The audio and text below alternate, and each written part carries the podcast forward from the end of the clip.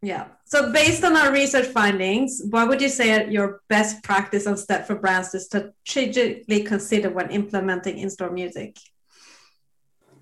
Oh, the best one. Uh, I would say that first, uh, based on our findings and on also on previous findings, is that uh, music matters a lot for individuals. Mm. So uh, one of my favorite studies of all time is is a psychology study by Rentfrow and Gosling. I think it was from 2006, uh, where they had people chatting with each other without knowing who they chatted with, and then they just uh, they they just recorded their conversations, and they wanted to see what they talked about. And what they talked about most during the they had six weeks experience. The first five weeks, they talked most about music. So that shows how important music is for individuals. We we identify ourselves with the music that we are listening to, and we also actually kind of identify other individuals that we meet with the music that they are listening to. And if music is so important for individuals, it is also so important for store owners or restaurant owners. It can actually get you to connect with your customer if you do it properly. If you do it right, uh, it can have a huge effect on your business. Mm. So music often is the first thing they hear when you're entering a store or restaurant.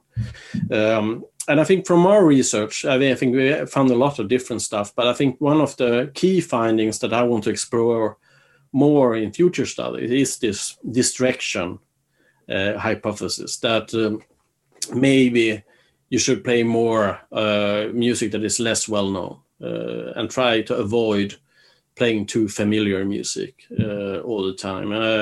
I, I, think that we have something there, and uh, I think we we need more study about on on on the effect of playing less familiar music. And uh, so I would say that um, don't play.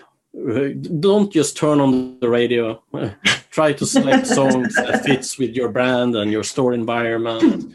Um, also vary the music I mean, that's that's something that people do. I mean, they have some CD on or whatever, or some playlist with like 50 songs or something. That's too. I mean, you you need to have 300 songs. You need to have a variation during the days, both for your employees and your customers. Uh, and uh, I would also argue that our research seem to highlight it's important to, that it fits with your the, your brand, it fits with your store, but also that you're not playing uh, too much of this popular music. Mm. because even if that fits with your brand uh, people will get distracted when they hear it. Uh, so and uh, here you can think about christmas music for instance. This is why people get so annoyed when they're out christmas shopping and they are listening to jingle bells or Mariah Carey or something last christmas with Wham for i mean yeah uh, yeah. another time. It, it's, it's like it's important here to have variation. I mean, it's really, really important to think about music more carefully. Yeah, and and and then also like in terms of like what you and I are great at doing is bridging the academic world with the business world.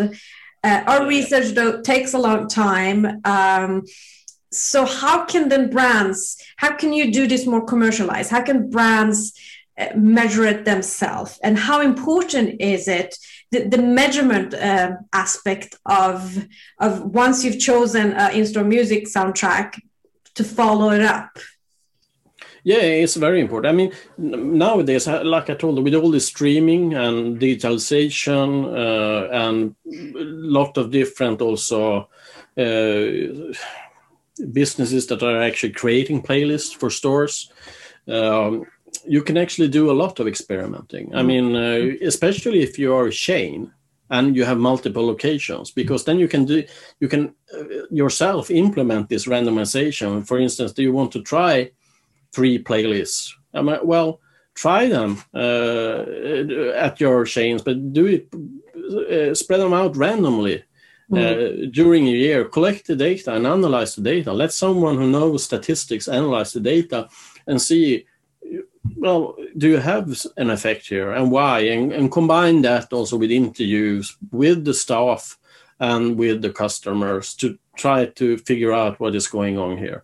Uh, it's actually not more complicated than that, but I mean, you probably need to to invest in that. You have to you have to have someone that is creating your playlists that is a professional and ex- expert and you also need someone that is good in doing statistics and doing research design so that you can be sure that you have actually captured the effect of your music. But i mean if you get it right the rewards are there. I mean for mm. our fast food chain company i mean uh, having a 9% increase in sales uh, is a lot it's a lot. It's a lot. So I mean, this, this, this, it can matter a lot.